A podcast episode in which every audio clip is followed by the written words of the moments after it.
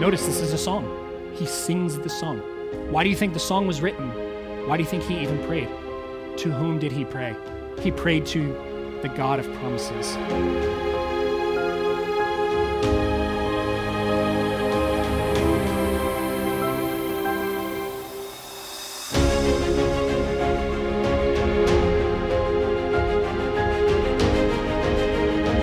You're listening to a special message preached at Shoreline Church. For more audio or theological content, or to learn more about Jesus, visit thisisshoreline.com.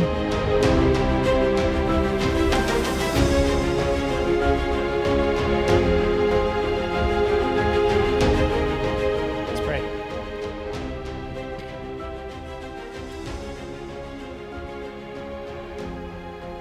Father, we praise you. We just sang the song, Praise mercy is more. Lord, we read a passage like this and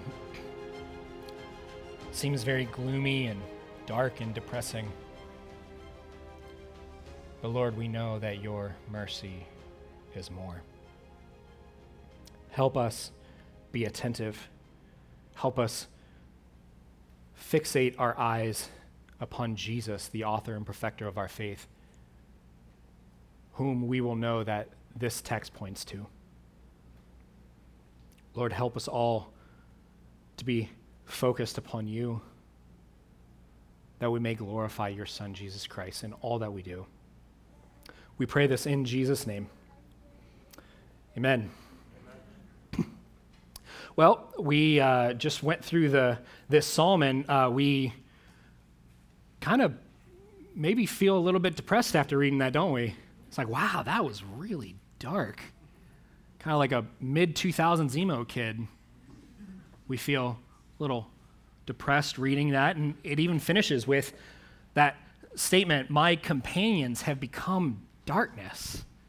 And you think, wow, that really is emotional. And remember how it so- starts off it's a song, a psalm of the sons of Korah to the choir master. Yeah, this is a song. This was written and sang to the choir master. That means it's not just one person singing this, this is a plethora of people singing this song. These were the songs that were sung in the synagogues when Jesus was walking the earth. Much like a lot of the songs that we have today. It's kind of a sad song. I don't know about you, I, uh, I have a bunch of different playlists on my Spotify channel, and one of them is actually called Sad Songs. So I know it's a little weird, but I know, uh, you know, we all kind of like sad songs a little bit, don't we? We're, when we're feeling a little bit, you know, dispassionate, a little bit cold and heartless a little bit, and you're like, it's like, oh, I got to remember I'm a human, not a robot. I need to have the whole range of human emotions. On it are songs like Don't Take the Girl by Tim McGraw. If you know that song, that like that rips you up. or Last Kiss by J. Frank Wilson and the Cavaliers, another really sad song. But I think we all kind of really like sad songs, don't we? We like to listen to it uh, when we're feeling on the inside, when we're really sad, but we have to have that tough outer shell on. We listen to the song and then we start crying in our car, and someone's looking at you, like, what's going on? And you're like, it's just a sad song. They're like, oh, okay, that's fine. And just move forward. You know, we may be sad because of the things in our life. We look around the world and we see things crumbling, don't we? We ask ourselves and others that one question that everyone asks Why does God allow evil in this world? This is often the question that both believers and unbelievers ask, right? It's not just isolated to one group of people, but everyone asks this. They look at the world and they see something's not right, and they say, Why does God allow for evil in this world? But I want to submit that it's actually not quite the right question. It's close, but not it's not there yet because it's missing something. For example, a tornado is an evil thing. It's uh, the natural evils that occur because of the sin that exists in this world. So, a tornado out in the Gulf, we don't really think much of it. But what about a tornado of the same exact size that blasts through a school building? We think a lot more about that, don't we? Let, us complicate it a little bit more. What about instead of a tornado ramming through a school building, what about a gunman? We think that's even more evil than the tornado that goes through, don't we? See, a lot of times, armchair philosophers like to sit and say, well, all evil is just evil. True enough. But we must be like our Lord Jesus Christ, who did recognize that there were variations of evil. Did he not say, they are, they have committed the greater sin? So all sin is evil. But there is a degree, isn't there? And one of this, these degrees of evil or measurements of metrics that we are to measure evil by is suffering. So I want to pose the real question, not, not just why does evil, why does God allow for evil in this world? But why does God allow for suffering in this world? That's the real question. And that's what this text addresses us today. This psalmist is not asking this question as if it's some sort of intellectual exercise, is he?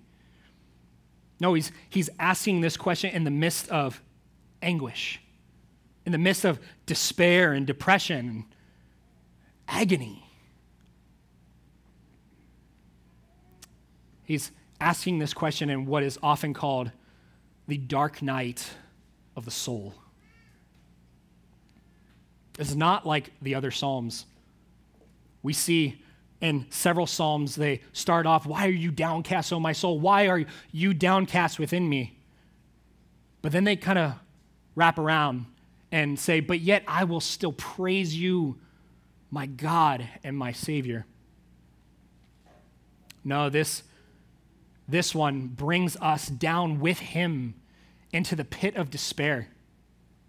Through the slough of despond and loneliness and this loneliness creeps in, and this loneliness eventually becomes all he has. James Montgomery Boice said of this psalm, he said, It is good that we have a psalm like this, but it is good that we only have one. It reminds us that life is filled with trouble, even, uh, even to the point of despair, even for mature believers. There's a story of Dr. Boice. He and a friend were talking once and said, Why isn't there any good Christian literature anymore? And they both came to the conclusion that because none of it is true to life. See, this psalm is very true to life, isn't it? This one reminds us of the dark clouds that we have in life that sometimes the physical reality that we live in it's not a happy one. And sometimes this physical life that we live in may not end with a happy ending. It may not end with a blessing right around the corner. It may not end with a coming breakthrough. Now we know that everything, all things turn out well in the end when Christ returns and abolishes all sin and death and all suffering is gone. We know that. But our physical life and our situation may not end well based upon our standards. You see, this life will actually end in despair. And you might think, But what if I die happy? What if I what if I received all the things that I wanted and desired and longed for in this life? But you still die. The whole message of the book of Ecclesiastes, you get all these things, but you die.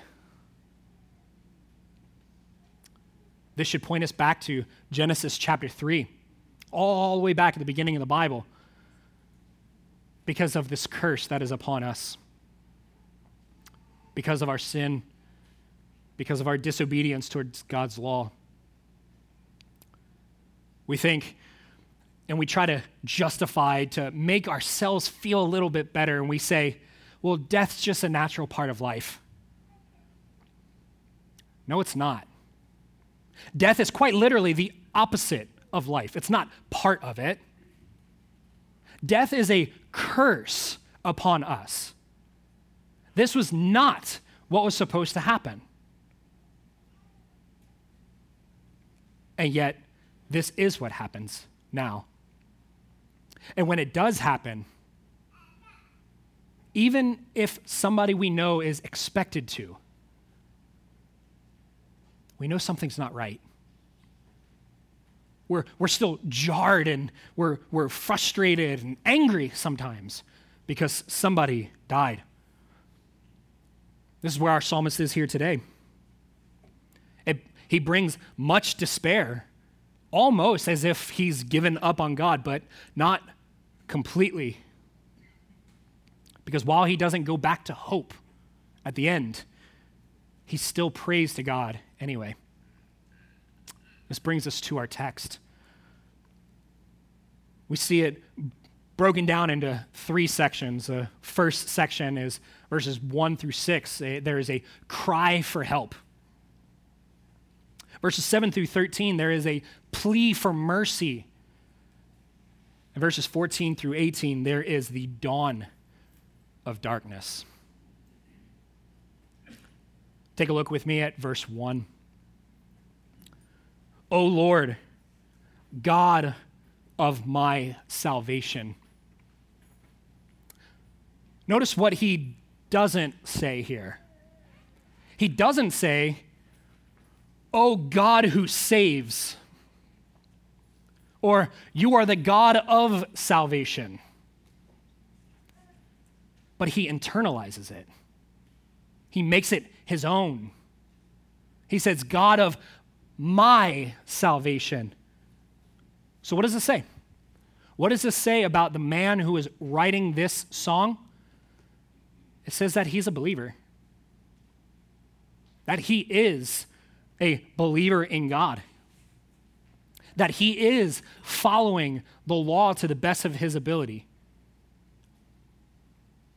This is not somebody who just doesn't know who God is or denies God. No, this is someone who knows him. And this should provide a framework for the rest of this psalm. So if he's a believer, why not just rejoice through it? Why do we speak this over our lives? As if we can speak things into the universe, as if we are God and create them. The question here is can a believer be truly depressed? And if we actually believe what the Bible says, then our only answer is yes. Take a look with me at 2 Corinthians chapter 1 verse 8. This is the apostle Paul speaking and this is his second letter to the church in Corinth. And he wants to inform them of what is going on and he says, "For we do not want you to be unaware." Brothers, of the affliction we experienced in Asia. For we were so utterly burdened beyond our strength that we despaired of life itself. Think about what he's saying here. He's saying that he dreaded waking up each morning because he didn't have the energy or the strength to live each day. What a humbling statement, and what a, what a powerful statement from somebody who has been broken, shattered. But notice also this in Psalm 88, this is also not just some one off prayer. No, he says, I cry out day and night before you. So many times we we are, you know, when we're with people, we pray for about 30 seconds and then somebody else is like, "Oh my goodness, come on." Or when we're in our own private time, we pray for pray for one whole minute. And we kind of run out of things to pray about and we say, "All right, God, that's about it." Or if we're really spiritual, then we use biblical phrases saying, "You know what, God, I the Spirit knows what to pray for when I don't. You know, now while this is true, we're not using this passage correctly if we do it that way. No, this psalmist cries out. He prays to God day and night. This is the psalmist's way of saying he is unrelenting in his prayers. But we give up so quickly if we don't get the answer we want when we want it. Maybe this is a good position that we should be in. That we are broken so lowly that God brings us to despair, that we become unrelenting in our own prayers. Maybe suffering should not be seen as something to avoid, but suffering should be seen as the tool in which God uses to teach us. Samuel Rutherford, the great Puritan, once said, It is faith's work to claim and challenge loving kindness. Out of all of t- the toughest strokes of God, why should I tremble at the plow of my Lord that make deep furrows in my soul? I know he is no idle husbandman, he purposeth a crop what he's saying is that faith allows us to grab hold, eh, to claim, and to challenge. It's not saying that he's going against. Rather, he's saying he's pushing forward in the world, grabbing hold of the faith and the loving kindness that God has and that God has demonstrated. Even though all the toughest strokes and lashes that God may give us. Why should I tremble at the plow, the, the farm tool that digs deeply into the ground? The Lord's plow digs deeply into our soul and make deep furrows in my soul. I know he's no idle husbandman. He purposeth a crop. God brings these trials because he wants us to be like Christ. He's doing this to bring about our good. We look at the remainder portion of this section, verses 2 through 6, we see uh, that the psalmist, he, he's saying that he's close to the grave, but we, we don't exactly know whether if he was just either ailing physically, if he was older, or, or if he was in such deep despair and loneliness that he wanted to die. We don't know which one. I tend to think it's that, that latter one because of all of the things that he says through the remainder of the psalm. You see, he's, I believe that he says some of these things because his, he, he wants his physical body to be like what he feels like on the inside. And this is a deep and dark thing to say, isn't it? But how many, how many people today say things, maybe not exactly this way, but they say things like, I wonder what this world would be like without me. Or uh, maybe I should just, you know, go kill myself or something like that. And they, they make jokes about suicide. You see, this only brings about a truer reality that is deep because what they are doing is they're testing the waters to, to see what that world would look like if they left in such a violent way. But regardless, whether if it is somebody who is, uh, has these suicidal tendencies or, or is close to death in some sort of outside way, regardless of either of these, we know that death, whether self inflicted or other caused, reminds us of that curse, doesn't it? It reminds us of this curse that is not a natural part of life. It reminds us of our disobedience toward God. And we must reject what the world says about death that it is motionless, ceaseless. No, we know that we live beyond this grave. We know that death is not eternal because Christ comes again and abolishes death. We must reject what the world says about death about life, about joy. Too many of us are wanting to seek what the world says about these various things, but they're wrong. We know what the Bible says about death. It's not okay, it's an enemy, and it will be defeated. This leads us into our next section, the plea for mercy.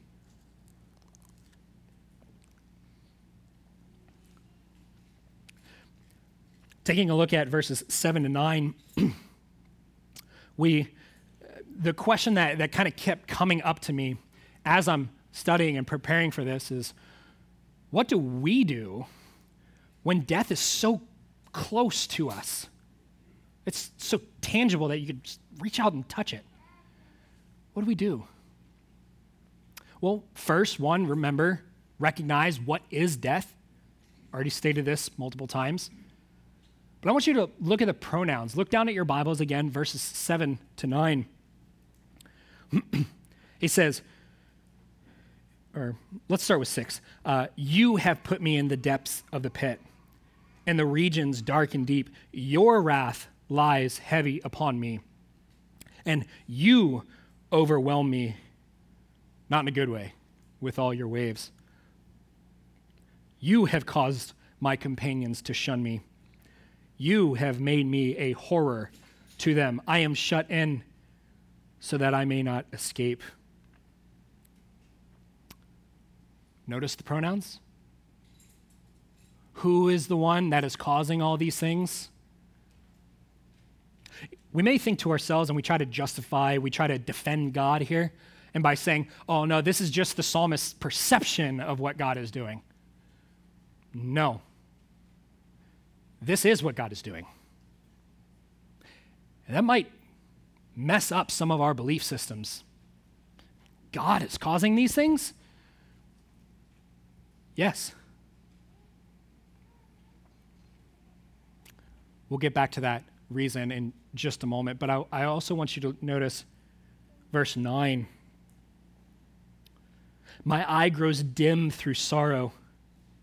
Every day I call upon you, O Lord. I spread out my hands to you. This is that plea for mercy. He is still, despite all this, reaching out to the Lord for mercy you know, we often recognize the reality that's around us, but we don't quite put ourselves rightly in that reality, do we? We see the brokenness of everything and everyone else.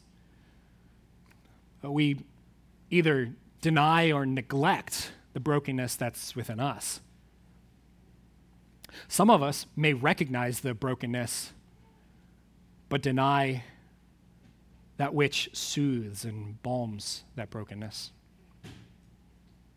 Now, sometimes this is caused by our own doings, right? We, you know, you royally like mess something up with your spouse and you're like, God, why is this happening to me? No, that's on you, buddy. But it's not always that way, is it? A lot of times it's actually caused from without circumstances that happen to us. But despite whether if it's self caused or others caused, we both come to the same these circumstances with the same thing. We come with the thought and the idea I do not deserve this. Maybe that guy over there does, but not me. I'm a good person. If I may so boldly say, says who? You? Ha.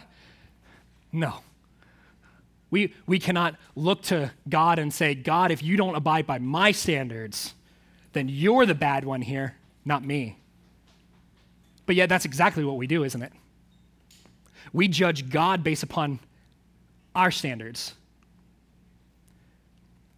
And the problem with that is that even our standards, what we think is goodness, is also broken. Think about it. Why do you help others? Well, because it makes me feel good. Why do you love other people? Because of how they make me feel. So your act of selflessness is actually selfish. Your act of love is actually loveless. Because does love seek its own? It does not. You see, we are judged on one standard. If you guys were here in the month of October, we went through the five solas of the Reformation soli deo gloria. To God alone be the glory.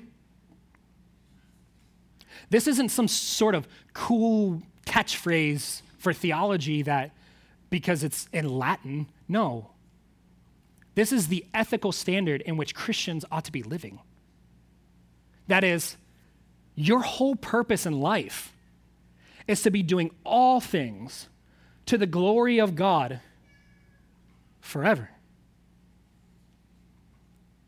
And if you're not doing that, then this is called sin, right? For all have sinned and fall short of the what? Glory, Glory of God. So you're either glorifying God in all things, or you're stealing from God by living for yourself. Even if you're trying to be a good person, you're doing it based upon your standards. If you switch that up a little bit, if you switch it based upon God's law as the standard, you'll find out very quickly that you are not as good of a person as you thought you were. We look at the remaining part of this section, verses 10 through 13, and we notice something. There are a bunch of questions. How many of us, in our deep despair and anguish, have thrown a bunch of questions to God? Haven't we? God, why are you allowing this to happen to me? God, what, what's going on here? Lord, Lord I, I, I need answers. Lord, I demand answers. If you look at the questions specifically, they seem to be designed in such a way to provoke God, to call God to action, to say, God, show me your hand of cards. We ask these questions, but we need to be careful so that we don't accuse God when we are asking them. Again, we start making ourselves sort of morally superior to God when we do this. Look at the questions just briefly here. He says, Do the departed rise up to praise you? Obviously not. You might think, wait a second, there's a couple people that were raised from the dead. Yeah, but when they rise up, are they dead or alive? They're alive. Exactly. So the dead are not raising up to praise you, the living are raising up to praise you. Dead people don't rise up and sing. That'd be weird. He continues, he says, Is your steadfast love declared in the grave? Again, dead people don't declare anything. So, as far as the psalmist goes, the dead are silent toward God, and God is silent toward them. This may be why he says, Count me among the dead. Because he feels God's silence toward him so strongly. That's why I cringe every time I hear somebody walk out of church service and they say, Man, I really felt the Spirit there today. Or, or in their prayer life, they say something like, Man, the Lord's been really speaking to me. One, these are not biblical phrases. Do not use them if you are a believer.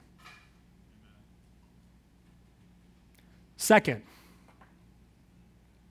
when you say this, and if you say it to a person who is suffering, you only compound their suffering. Because this is, this is what happens, okay? Person one says, Man, I really felt the Spirit today. I, I didn't really feel anything. Oh, the Lord's really been speaking to me. Well, I'm glad he's speaking to somebody because it ain't me. I haven't heard anything. This is why we don't use unbiblical phrases or biblical phrases poorly.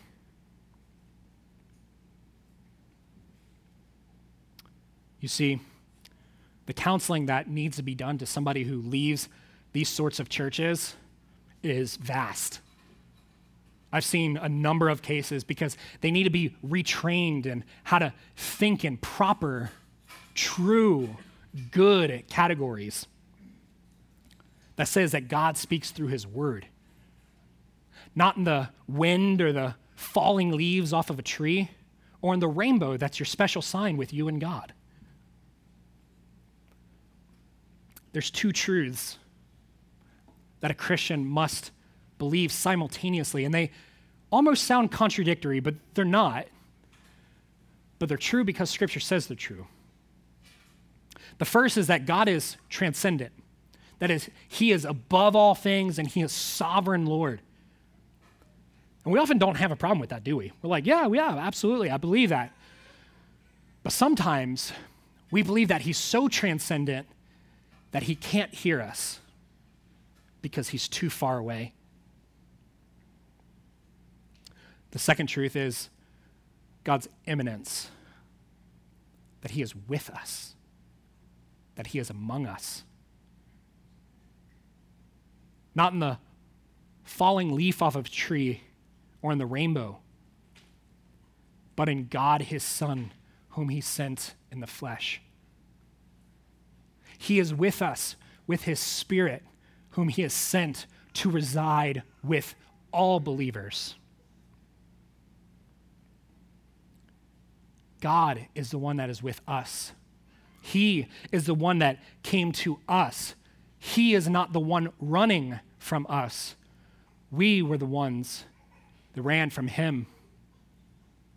Remember what Genesis 3 says? God comes and goes to walk with Adam like he always did. And what does God say? Adam, where are you? Not because God didn't know, He's trying to lure Adam out. You see, it was us that were hiding from God. And we still do that today, don't we? When we feel that shame and, and brokenness, we say, I can't go to church. I can't, I can't go before God's people or before the Lord with this shame and brokenness that I have and we have it backwards. We must run when we have that shame and that brokenness.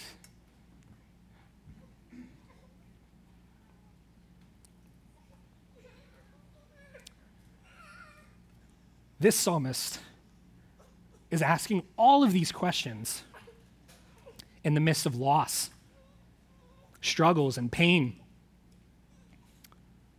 How many of us have experienced loss? You don't have to raise your hands, just think about it. Loss of a grandparent, parent, sibling, spouse, a child.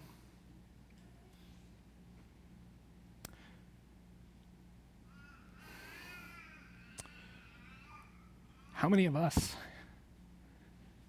has experienced brokenness in such a way that we know no one else can understand? A spouse who has walked away from the faith entirely? A spouse who no longer wants to be with us because we converted to Christianity? What about a parent who never truly loved you because of their sin?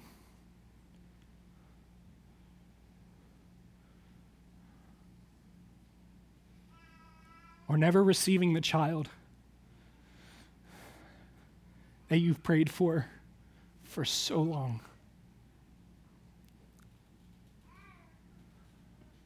These are deep losses that even people within this church experience. But don't be afraid to go to the Lord. Not only in prayer, but with your questions. But don't use your questions as a disguise to ac- accuse God of wickedness.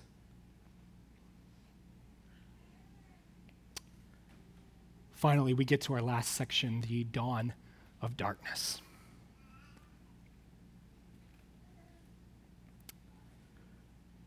The man making this prayer is not like the psalmist who wrote Psalm 13 and 42. He doesn't come back to hope.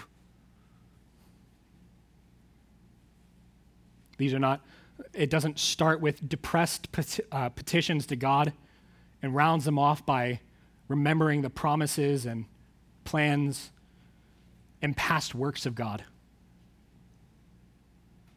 I actually really like the way the NIV renders this. Uh, it, notice uh, it's in verse 18, but the NIV, NIV states it this way You have taken from me friend and neighbor. Darkness is my closest friend. It's pretty dark. And it's a very poetic way of saying that he is deeply lonely. However, notice it's not complete hopelessness. You might think, wow, it really looks like it. I mean, even verse 18 says darkness is its last word. So darkness kind of gets the last word. That is the way we feel sometimes, right? Darkness getting that last word. But notice all the way back in verse 1. What does he do?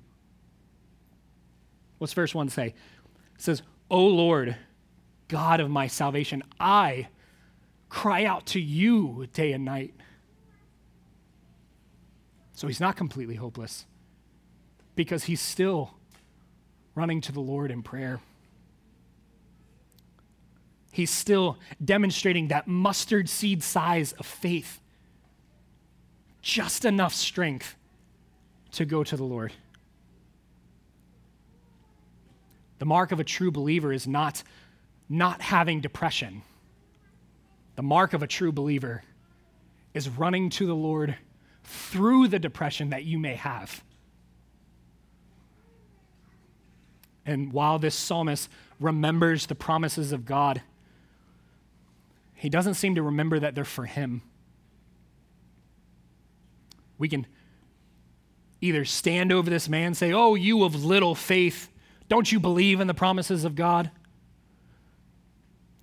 Or we can rightly go to him and say, Hey, brother, I know you're struggling.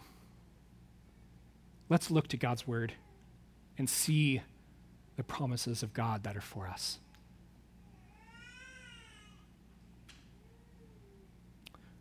Lastly, concerning the text itself, we can't have a true exposition of the text without seeing how this is fulfilled in Christ. Jesus said in Luke 24, he said that uh, these are my words that I spoke to you while I was with you, that everything written about me in the law of Moses and the prophets and the Psalms must be fulfilled. So, how does Psalm 88 point us to Christ? We think, this is going to be a tough one because this seems pretty hopeless. And while darkness does get the last word literally, and as it stands, we, it seems that we have a silent God who may or may not actually be there. And if he is, he's just listening to our sufferings and not doing anything about it. How many times do we feel that way? How many times do we begrudgingly come to prayer and come to church because we either think that God's either not there or not listening? And why won't He answer my prayers if He is there? I want to direct our attention to Hebrews chapter 11, verses 13 through 16. The author here has just listed multiple people throughout the Old Testament by faith, this person, by faith, this person, by faith, that person. And he comes to this passage saying that it has always been by faith alone and never by what we perceive to be good works. He's saying it doesn't matter how good you think you are, that's not what gets you to Christ. It is by faith alone in Christ alone. So the author of the Hebrews brings us here saying, These all died in faith, not having received the things promised, but having seen them and greeted them from afar, and having acknowledged that they were strangers and exiles on the earth. People who speak thus make it clear that they are seeking a homeland. If they had been thinking of the land from which they had gone out, well, they would have had the opportunity to return. But as it is, they desire a better country. They wanted something better than Egypt or Israel or land of Ur. No. It says they desired a better country, a heavenly one. Therefore, God is not ashamed to be called their God, for he has prepared for them a city. And if you look at that, those first few words there, it says, These all died in faith not having received the things they were promised. A lot of times we think, well, we should, we're in the faith, right? When did these people live? Before or after Christ? Before or after Christ? Before? Yeah, thank you. so, why is it that they only greeted them from afar? Well, because they died before Jesus was alive. What does that tell us? That means all of the promises and all of the things promised are fulfilled in Christ. If they're fulfilled in Christ, well, then, yeah, all those who lived before, they were looking toward the fulfillment of the promise. What does that mean for us today? We look back at the promise already fulfilled. We look to Christ. You see, these people of faith held on. They demonstrated faithfulness because God Himself has demonstrated faithfulness. And like Ecclesiastes 3 4, which is both a, a encouraging verse but an enlightening verse as well, says, There is a time to weep and a time to laugh, a time to mourn and a time to dance.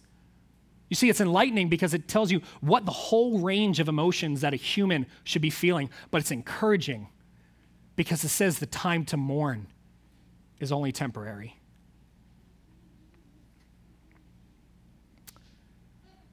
It's not that we look forward to the alleviation of our suffering. Rather, we as believers know when suffering ends. We know on that day, when Christ returns and destroys all sin and death and kills death itself, it is the last enemy to be defeated. When we are made new and all things are made new, like Eden, but even better because there's permanence. What a great day that will be. But as we see, the book of Hebrews actually continues. We see that while the darkness may have a hold, again, it's only temporary. Darkness doesn't seem to get the last word because the promises were available to our psalmist, but he only greeted them from afar. Take a look with me, Hebrews chapter 12. Therefore, since we are surrounded by so great a cloud of witnesses, that is, all of these people who have gone before us, they, they are this great cloud of witnesses. We're surrounded by them. Let us also lay aside every weight and sin which clings so closely, and let us run with endurance the race that is set before us, looking to Jesus, the author and perfecter of our faith who, for the joy that was set before him, endured the cross, despising the shame, and is seated at the right hand of the throne of God. He is seated now. He is the King of heaven and earth now. We are not waiting for this to come. He is King right now. And if we believe in Jesus Christ and Him alone, by faith alone, we too can participate in the promises of God. I open with the idea that despair and death should remind us of this curse. Back in Genesis 2, we see, you know, the words of God to Adam uh, whoever eats of this tree shall surely die in that day. Well, what happened? They ate of it and cursed all humanity. Thanks, Adam and Eve. But later we read throughout Genesis. Genesis 3 is the fall, Genesis 4 is the first death. Abel, martyred by his brother. And then Genesis 5, this person lived for this long and died. This person lived for this long and died. This person lived for that long and died. And we tend to skip over passages like that because it's just kind of redundant and boring. But what's it doing? It's reminding us death is all around us, and death is inevitable for all of us. It points us back to that curse. But there was a promise in that curse.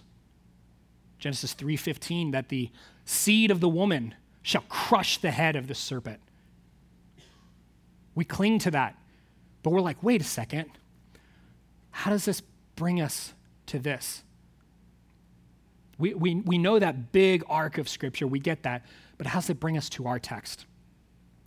Moving forward in Deuteronomy chapter 21 through uh, verses 22 through 23, seems very odd, just kind of thrown in there. But I want you to read this text and think about Think about it for a second. And if a man has committed a crime punishable by death, and he is put to death, and you hang him on a tree, and his body shall not remain all night on that tree, but you shall bury him the same day, for a hangman is cursed by God. Think about that for a second. Does it sound familiar? Who was the one that the curses of God were placed upon him? Who was the one whose body was hanged on a tree outside the city? Who was the one that was taken down the same day and his body buried the same day? Paul says to the Galatians Christ redeemed us from the curse of the law by becoming a curse for us. For it is written, Cursed is the man who hangs on the tree. Christ became that curse, that curse that we have and that we deserve. But it is by grace that he sent his son, Jesus Christ, to die and suffer that curse for us so that we may no longer have to.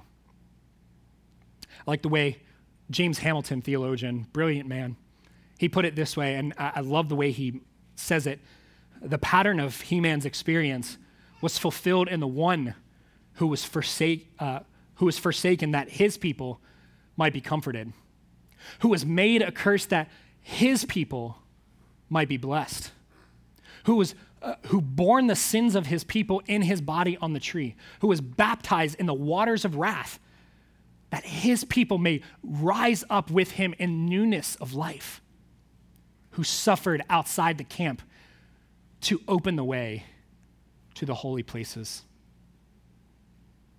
You see, Christ fulfills this text because Christ became the curse for this psalmist, like he did us. Christ went into the darkness where this psalmist is. Christ did this for the psalmist because the psalmist called upon the name of the Lord, the God of his salvation. Will we do that today?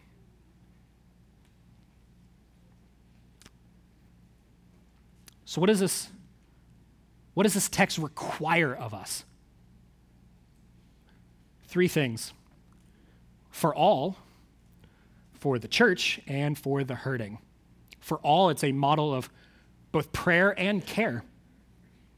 There's no getting around that the Bible is full of suffering and suffering people. We see this psalmist, other psalmists. We see Jeremiah, the weeping prophet who also wrote the book of Lamentations. We see Job, Jesus in Gethsemane, Paul the apostle that we quoted earlier.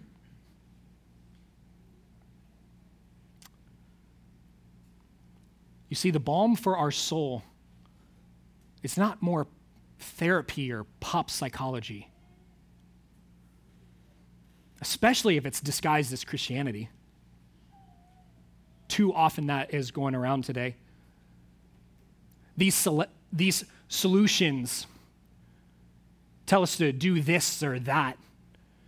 But how can we do some sort of burdensome task list if we can't even get up in the morning? If our despair has just bound us so deeply. You see, this text actually tells us that we're actually allowed to feel depressed. We are. It's staying in this depression, eh, being satisfied in it, that we are not allowed to do. Depression doesn't always mean you're in sin. It can, but not always. It could just mean that you recognize the brokenness that this world is full of. So, because it's okay to feel depressed, next time somebody comes up to you and says, how you doing? And you say, I'm okay. That's a lie, people. It is. You, what you can do is, you know what, I, am not okay right now, but I, I don't want to talk about it right now. Okay. I'll be praying for you. And when you, when you want to, I'm here to listen. I'm here to listen. How can we be open and honest with one another whom we can see? If we're not open, or how can we be open and honest with God whom we can't see if we're not open and honest with those whom we can? We need to be open and honest, and that gives us our model for prayer being open and honest with God. But I've already stated the model for care it's Listen. This, this text provides an insight to the soul who's hurting. Listen. Don't give a series of patent polished answers that you found in a textbook or heard on a podcast. Yeah, they might give you a framework and categories in which to think properly.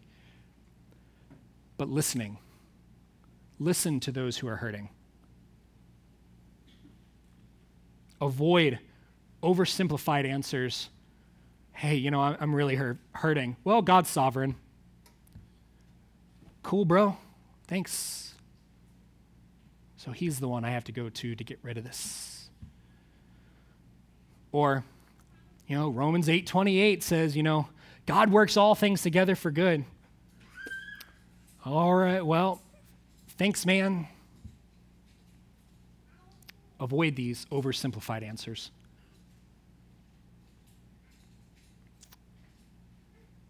For the church, there is a need for sound doctrine, a deep need for it.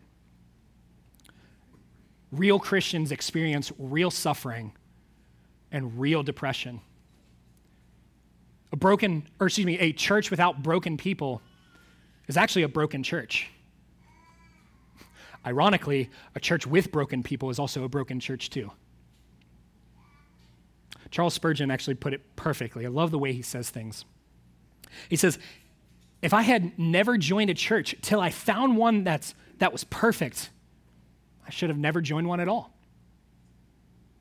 And the moment I did join it, if I'd found one, I should have spoiled it.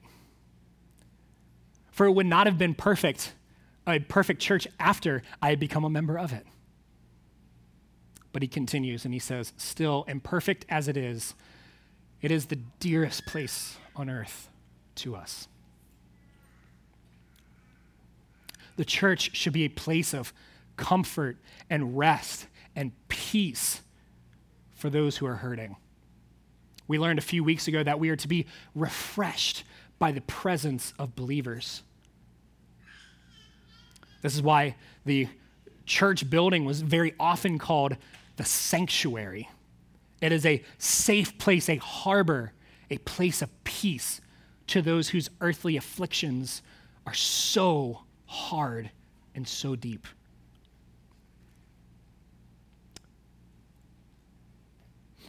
Not only that, but we are comforted by the people of God with the Word of God. The comfort the Word of God provides, again, is the substance of the balm that prayer is. We're not just praying to some pie in the sky or some old man upstairs. No, we need sound doctrine to know who God is and all of who He is so that we can be comforted and strengthened and corrected if needed. We need sound doctrine to know what a true church is so that we may know who the people of God really are. We need sound doctrine to know who Christ is. He is God with us. He is God with us in the miry bog. He is God with us in the slough of despond. He is God with us in the darkness. He is God with us in the pit. And though I walk through the valley of the shadow of death, I will fear no evil. Why? For God is with me. Jesus is our God with us, our Emmanuel. And while the balm for our soul is prayer, we pray to the God whom we know through sound doctrine. We don't just study theology so that we can have knowledge, but we study theology so that we may know the God whom we are running to in prayer. True and deep biblical theology provides hope and stability to those whose hearts are bruised reeds, battered and broken by the winds and waves of this world. Sound doctrine points us to the correct path. Prayer brings us down that correct path. Finally, for the hurting, bring nothing. Yes, nothing. Absolutely nothing to the cross but yourself. If you, here sitting in these seats,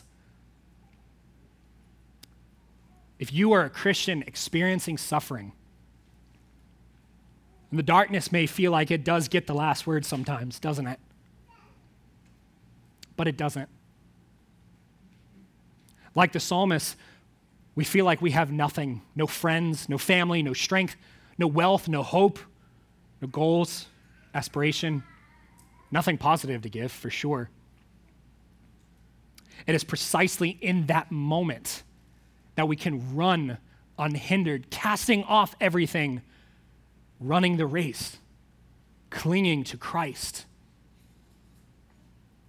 What is it that the, the hymn writer said? Nothing in my hands I bring simply to the cross I cling. Nothing.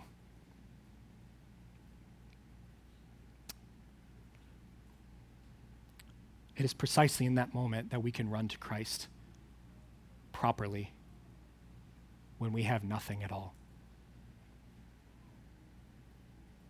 So, looking at Psalm 88, it's pretty dark, pretty despairing, but yet it's not hopeless.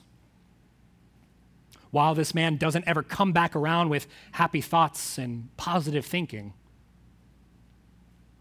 he does run to the Lord in prayer. Notice this is a song. He sings the song. Why do you think the song was written? Why do you think he even prayed? To whom did he pray?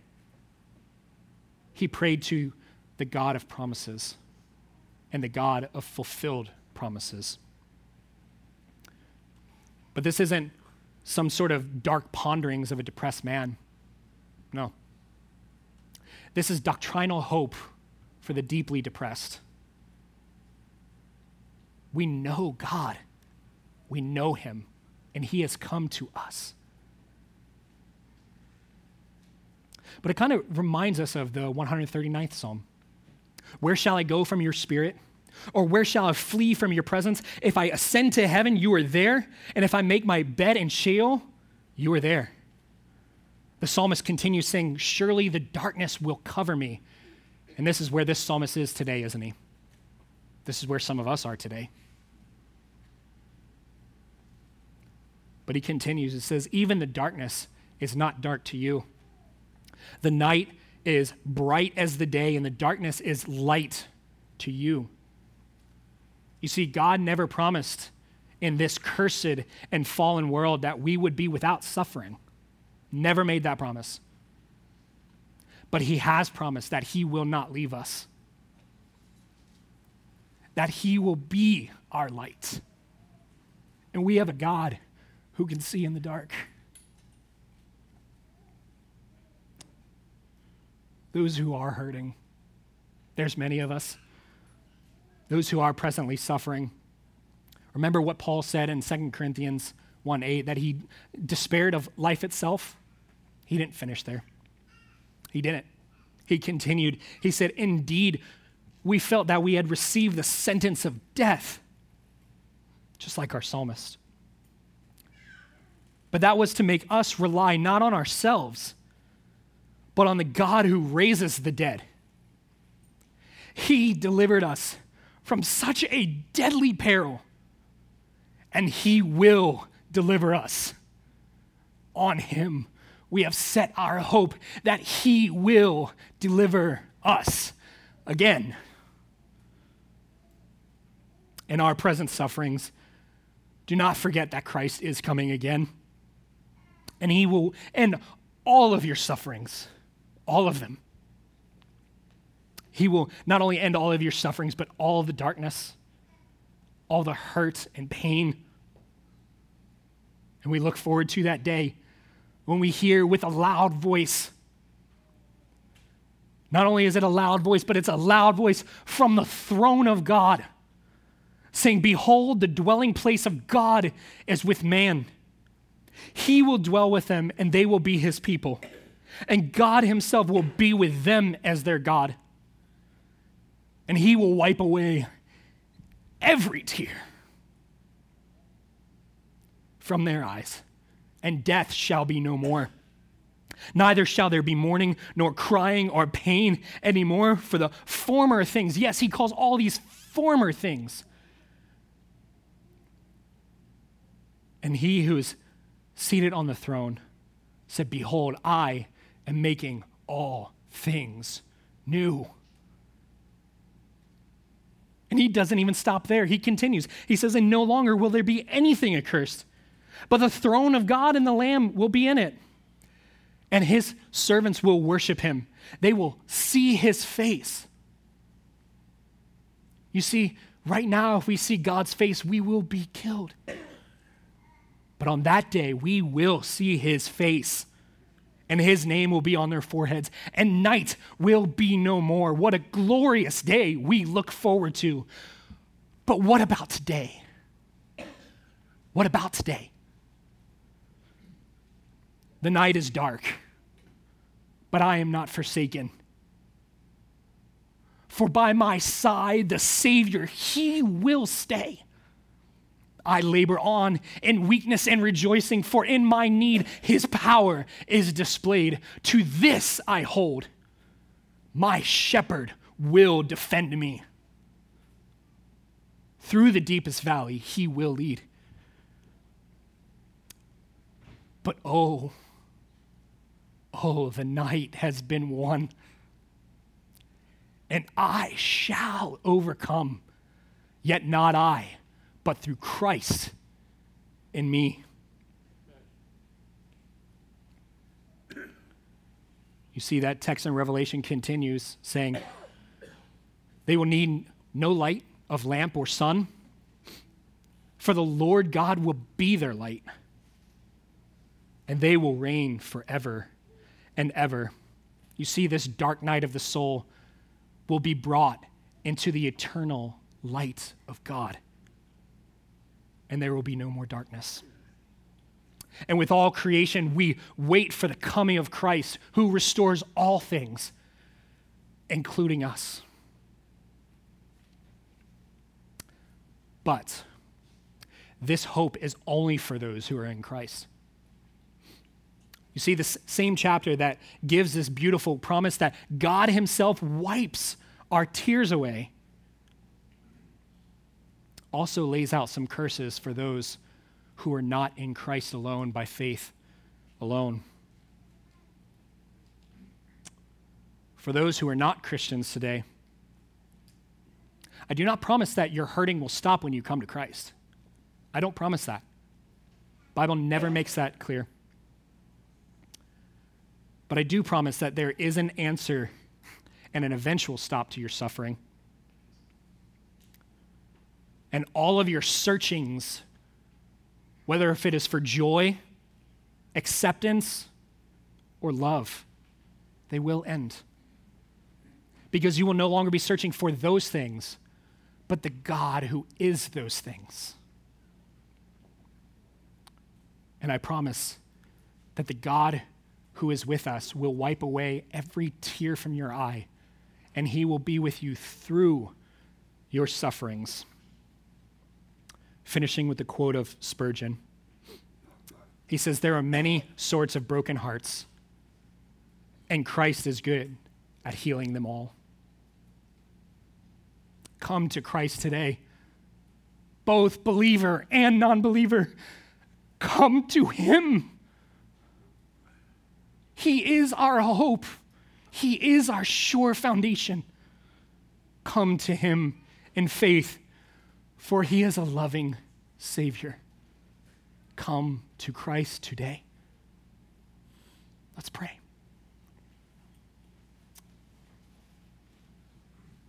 Father, your word teaches us, it corrects us, it rebukes us even, but it also comforts us and is the balm to our soul. Father, we've learned from your word today how we can love one another better and see how you fulfilled all of this by taking on the curse for us. Lord, if we are not a believer, let us come to you through Christ by faith today, now, not later, not tomorrow, now. Let us come. Let us rejoice in our sufferings because we know they lead us to you. We pray this in Jesus' name. Amen.